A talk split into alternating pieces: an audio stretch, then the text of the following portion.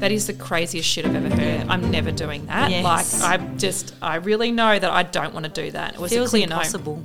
It to- well, it does, and then it's the thing of going. I couldn't imagine spending more time with my kids. What I was doing outside those six hours a day was plenty. Yes. Um, but what was really funny was obviously the events of the last couple of years. I just came to this realization that it would be appropriate to ask the kids their opinion about what was going on for mm. them. And as you know, mm. that child that she supported the birth of was the one that was the catalyst for us homeschooling mm. because he's in prep and we get to term four and he goes, I'm not going back. and it was not this thing where you're arguing with a five year old to say, mm. oh no, you're going mm. back. It was just emphatic and there was no mm. wiggle room. And the energy of what he had was so comprehensively whole. That was it. Like it was just a, it I just thought, oh crap, like I have no option but to homeschool this kid. He's not going back. Hello,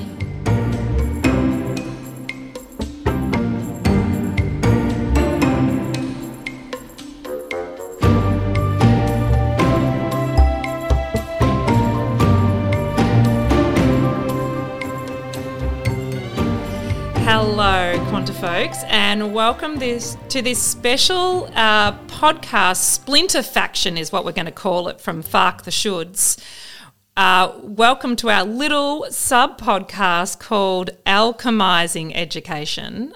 I have been wanting to do this for so long, and I'm so excited to be bringing this conversation to you under the Faark the Shoulds banner, of course, because the should farking does, repl- uh, you know, really have to do with all sorts of things, but particularly education. So, welcome to uh, the first episode of Alchemizing Education. I am Jodi from QuantiMama, and I am so delighted to introduce you to one of my favourite people, Curious Quinn, who has many questions because she's so curious. Welcome, Quinn. Oh my gosh, this is a very exciting moment. Thank you so much for having me. This is going to be exciting. This Well, we're having each other, aren't we? So We are, yeah, totally, totally. We're just going to alchemize the um, The yeah, fuck. the fuck out of the this fuck, one. the fuck out of it. Because really, education really needs to be alchemized. Oh, and definitely. I think that part of this conversation is going to be so useful Mm, for people is to, um, I guess, give them an idea about how we came to this point of view because we're pretty vanilla, middle class people, aren't we? Oh my lord, I, I, I would never in my wildest dreams thought that I'd be in this position. Yeah. I I definitely um, I grew up with two teachers. My parents were both teachers. I did and not know that. That's so interesting. There you go. And um, and I remember from the very beginning when I went to put um, my second born into school and um, trying to decide on what age I send them in. And, you know, the comments were really strong around age and why you do it and how you do it and the benefits to it. And I was really, at the, even at that time, kind of going, "Oh, I just don't agree. I just, you know, and I really, I really had to tussle with that one. And I went against what my my mother in particular mm. recommended me to do. So I guess I was already challenging things back then and you know the decision that we made was the right one at the time. So mm. yeah, interesting. Which was was that to hold um, one of your kids back Yeah. from starting school early? Correct. Yeah. So we held him back, and the thought was, oh, if you hold him back, then he's mm. going to get bored and he's going to be troublesome. yeah, That was interesting, isn't it? Mm, he was. Yeah. If if you, there's nothing worse than a bored child Mm, in class because they just become disruptive. Yeah, yeah, yeah. So um, we were enormously challenged by Mm. that because we were not, and until this day, I still get little reminders about how we went against. Yeah. Against the teacher's decision Yes. Mm. um, in the family. So, yeah, very interesting. But, you know, yeah. So, you are. You're a bit of a quiet achiever with that kind of stuff because you know I think you do a great job of looking like someone who toes the line, and then just every so often there's a little bit of curiosity comes out, which I just love, and then you'll actually take action on that.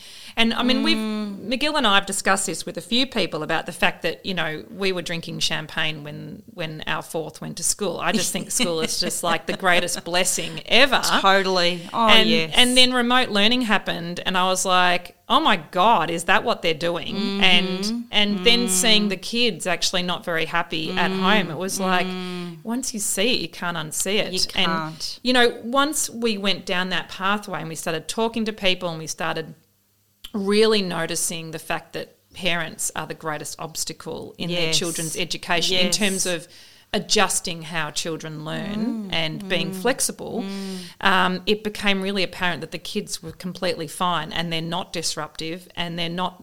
Well, they're not bored. They're actually just trying to communicate that the environment is not fit for purpose. Correct. And so this idea around alchemizing education really started to um, grow some legs about the fact that the, I literally had this conversation with a ex teacher the other day about the fact that we need to the whole system needs to be taken down, hmm. not even brick by brick, hmm. probably a lot faster than that, because the hmm. kids are quite apparently not enjoying it. It's not fit for purpose. a lot of kids are not happy in it Mm. And and you can't apply a one size fits all Mm. you know we're all individuals and you think about it even in the in the workplace there's different jobs for different people in the workplace Yeah. For a reason Yeah. because we've got certain personalities Yeah. and um, certain needs. So Yeah. we can't all do the same job, which is really, I guess, what we're expecting within the education system Yes. is that all kids are trained and taught exactly the same way. Yes. And and then we expect them to be happy. Yes. I so it's a bit like being at a wedding and putting all your bridesmaids in the same dress, irrespective of body shape and comfort level. I was talking with my daughter about this recently. she said, "Mum, how what happens if the dress doesn't suit somebody? Like, Yeah. do they have to wear that same Yes. dress? I said, Well, Yeah. a bride does generally get the choice, but if they're sensible about it, they will actually look at the size Yes. and the shape and decide on what's going to work best. That's Maybe right. the same colour might be okay. Yeah. But, you know, let's make sure they all feel comfortable Yeah. and, and enjoy what they're wearing. I always thought that was the greatest bridezilla Yes. move was to put your best friends in the same dress so that they all look all all different degrees of terrible and feel terrible about themselves. I know. It's almost like making the princess shine even more. And I'm like, that's a really alcoholic move. Yeah, maybe that was the plan. It's like, hey Oh, guys, it's all about me anyway. Exactly, that's right. Everyone's looking at me. Um, but I do think hmm. there's a lot of that. And so I think that hmm. these conversations can be hmm. really interesting because I don't want to be prescriptive about how to educate, but I do think people need to get back into their hearts and make decisions from that viewpoint and, mm. and acknowledge where the momentum or desire for a certain way to say have their mm. children educated mm. is that coming from their own learning and mm. programming and limitations? Is it reflected in society? You know the one of the most common questions that is bandied around people who are interested in homeschooling is how do children socialize and it's just like it's it's such a banal, benign question because mm. kids will socialize if they want to socialize. They're mm. humans, just like humans socialize. Mm. We don't look at a new job and go, hmm, I don't know those people. How will I socialize? But how many kids, even in the system, are happy Yeah. socializing in Yeah. that environment anyway? How Yes. many of them are struggling? Yes. Struggling with social connections Mm. anyway. So what makes it that what makes that system any better Yes. than being in an environment where they actually can pick and choose Yes. who they socialise with, what activities they want to do. Yes. Do they feel like it today? Are they prepared to stand up and say, I don't like that? You Yes. know? Yeah, So we're not right. saying that the ones who are there are happy socialising Mm. anyway. We have to challenge that one. Oh, I agree. I mean, I just think that school's such a neat package. It's a bit like a um, uh, like a painkiller where you don't examine where the pain's coming from. You're not curious about, you know, what environmental factors are cre- creating the pain. You just literally take a painkiller for it, you know, and it's yeah. a it's and a it hits everywhere.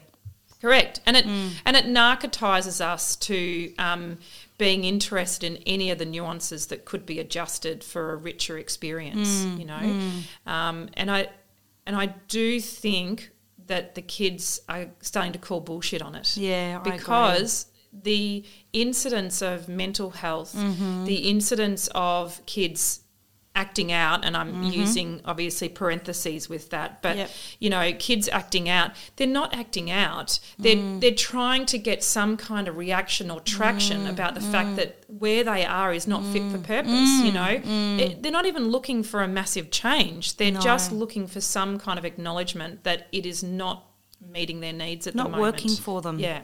And they're getting shut down because if they don't fit the system, then they, Yeah. they're being labelled that there's something wrong with them. Yes. That they can't focus or that they, they, they, they've lost, um, you know, any desire to be there or, you know, whether that be then depression or they're just, Yes. you know, I mean, as it is, we know that society is so confusing for teenagers Yes. and for young children Yes. to try and find themselves. And yet, what they're being asked to do is to fit into a box and to fit into a, a one size fits all. And it just Yes. doesn't work that way. Well, the curious thing about this, pun intended, Mm-hmm. is that um, I don't even think kids need to find themselves. I think they're whole already. Yes. And they have a sense of that. And when they bring their true self out, society says, oh, not that. Mm-hmm. And so then we homogenize Mm. them by putting them into essentially these one size fits all camps for 13 years Yep. and say, well, this is how you get along in society. This is how you become a good, upstanding citizen. And we negate all the individual aspects that are their own brilliance Mm-hmm. that could be taking us different places. Yep. And so, as a consequence, they have to be taught then a framework for finding themselves within that narrow parameter Totally. so that it fits what society needs. And I'm mm-hmm. not saying we allow the serial killers to evolve into mm. serial killers. Mm. Mm. However, I do suspect that if we gave kids more credit for their individual aspects, we would probably reap the rewards of that and they would be happier. Totally. Mm. Totally. Being able to find what lights them up Yeah. rather than being told what they have to learn about. Yeah. That well, that's been our experience. I mean, I know you know this, so obviously I'm really doing this for the benefit of um, those joining us, um, quanta folks out there. But you know, like I always talk about the fact that McGill and I are born again homeschoolers. Yes. You know, because when my first experience of real homeschooling was my doula that supported us for Yeah. um, Quanta Kid 4's birth, and she was extraordinary, and she was just like this earth mother, birth mother, just so present with me, such a beautiful. Um, talented woman for what she was doing. She was perfect for being a doula, and she's now a midwife. Thank goodness, because more people benefit, more babies benefit. Yes, yes. Anyway, the whole thing was she had three kids and she homeschooled, and I was like, that is the craziest shit I've ever heard. Yeah. I'm never doing that. Yes. Like, I just, I really know that I don't want to do that. It was Feels a clear no. impossible. Mm. It to- well, it does, and then it's the thing of going. I couldn't imagine spending more time with my kids. What I was doing outside those six hours a day was plenty. Yes. Um, but what was really funny was obviously the events of the last couple of years. I just came to this realization that it would be appropriate to ask the kids their opinion about what was going on for them. Mm. And as you know, mm. Mm. that child that she supported the birth of was the one that was the catalyst for us homeschooling because he's in prep and we get to term four and he goes, I'm not going back. and it was not this thing where you're arguing with a five year old to say, mm. oh no, you're going back. Mm. It was mm. just emphatic and there was no wiggle room. And the energy of what he had was so comprehensively whole. That was it. Like it was just a, it, I just thought, oh crap, like I have no option but to homeschool this kid. He's not going back. And, you know, to, to have forced him back would have been going against everything that is, you know, in the purview of a nurturing parent. It just would have felt completely out of line alignment. Mm, so then mm. it's like, well, why bother, you know, driving the highway for any kids? You may mm. as well just give them all the option to stay home, and then suddenly we're home, and that's what we're doing now. You know, Yeah, yeah. But it's Yeah. been the greatest gift, you It- know. absolutely the greatest gift. I, I, I'd like to perhaps just also let the listeners know that I have one who's homeschooled and one who's not homeschooled. Mm. So I think the value of listening to the individual's Mm. needs is so critical because I guess we want them, we need to demonstrate the skills that we wish for them in their future. So if we were to ignore their requirements. And Yeah. so for your youngest to suddenly go, you know, well, you've just got to go. I don't Yeah. care. I'm not having any of you at home. Yeah. We'd be ignoring him Yes. in terms of his needs. So Yes. then at what point does he learn to listen to other people's needs? Yes, correct. So at some point in time, we need to demonstrate what we want for them. Now, Mm. Yes. obviously, schools are very big ticket items Yes. that you're giving the needs met Yes. for him.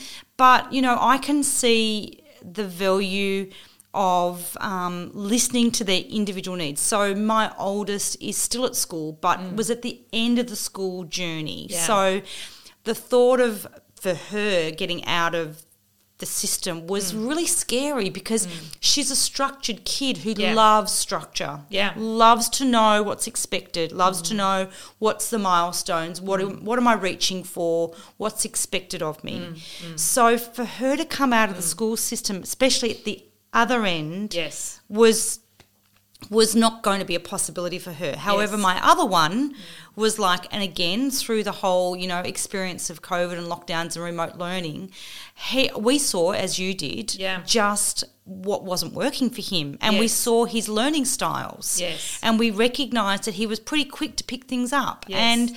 I think we're not the stereotypical parents. This is what's really Mm, interesting mm, mm, because mm, then when we approach the school to say, well, we're actually pulling him out and homeschooling, it was like, oh my God, really? Yeah. It's like, well, yeah, because that's what he's asking for. Mm, So we're listening to his needs. And we basically treated it as, well, you can always go back. Yeah. If it's not working, true. you can go back. Yeah. And six months down the track, when I asked him, so what do you reckon? Do you want to go back? Hell no. Yeah. Hell no.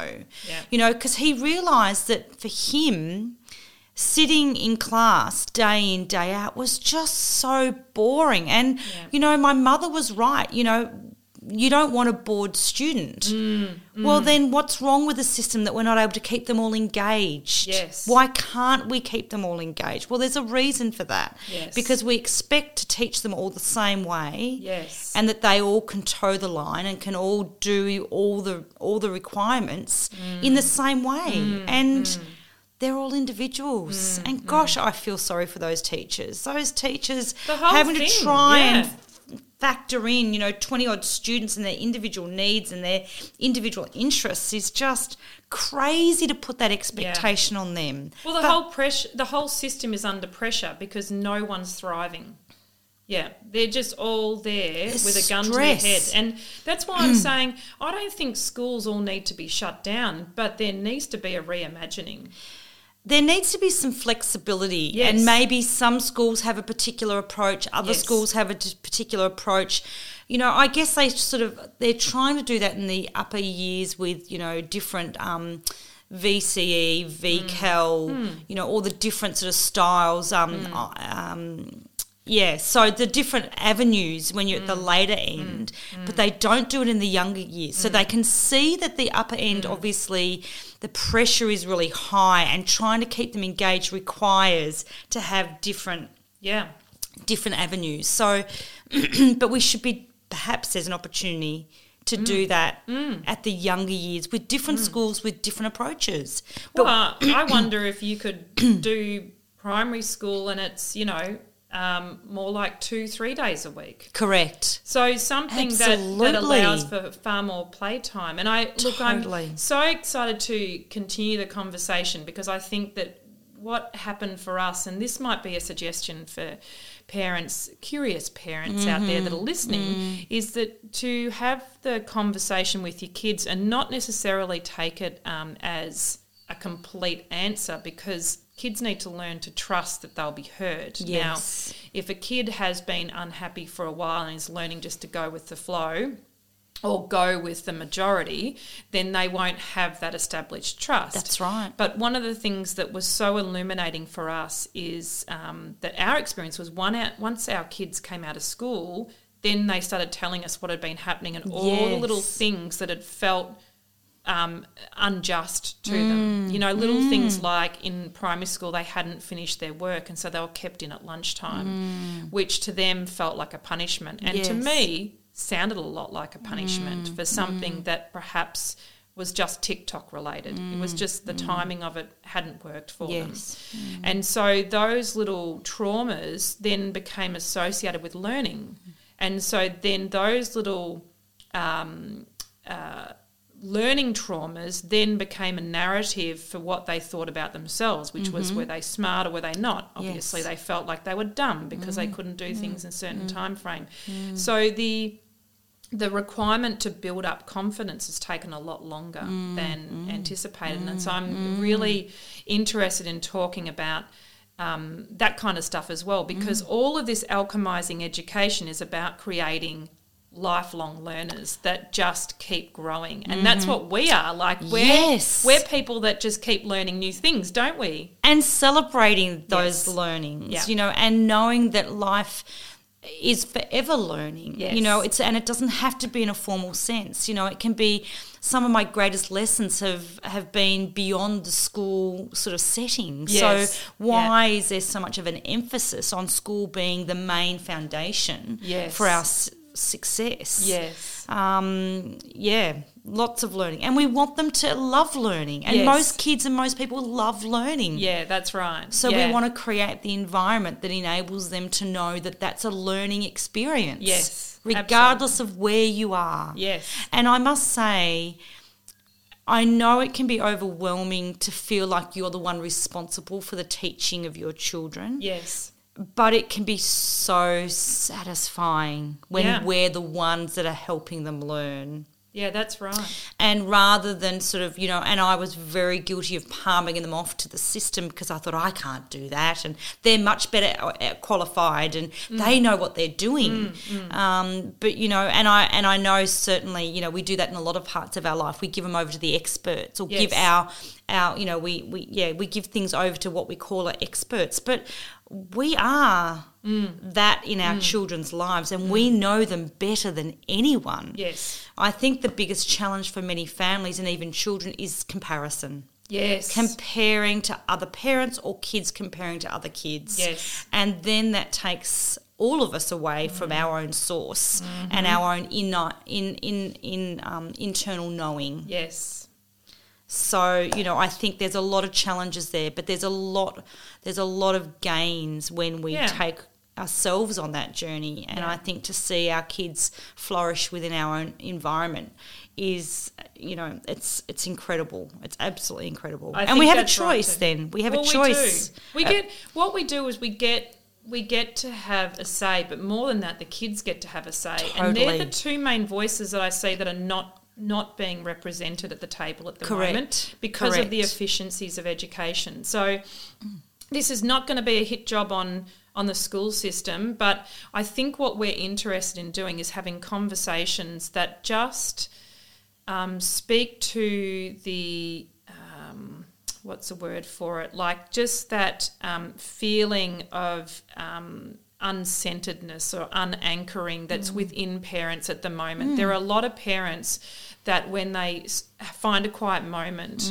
will admit that this is happening in their own household. Mm. Yes, That, yes. That that within that household this model is not Mm. addressing those needs or it's leaving a slightly bitter taste Mm. in the mouth and it might only be a very small bitter Mm. but the point is that it can be corrosive Mm. over time so so Mm-hmm. let's continue these conversations this has been a great Yeah, start Yeah, oh, there's a lot. one. There's a lot that we can. Yeah, there's a lot of questions that need to be asked, and Yeah. I think there's a lot of questions that we don't have to have always the answers for, but we just definitely need to start asking Mm. those questions of ourselves and really tuning into our kids and what they need. What Yes. are they asking for? What do they need? And then um, taking the time to just listen to that. what There's- a beautiful way to finish nice one Quinny. Mm. Wait for more. Wait Yep, for more. Wait for more. until Yep. next time Absolutely looking forward to it. All right, beautiful Quanta folks. Thanks so much for joining us. It's been an absolute delight. Forward Curious. Quinn, we look forward to continuing the Yes, conversation. definitely. And um, yeah, be well, beautiful people. Yep. Thank you. See you.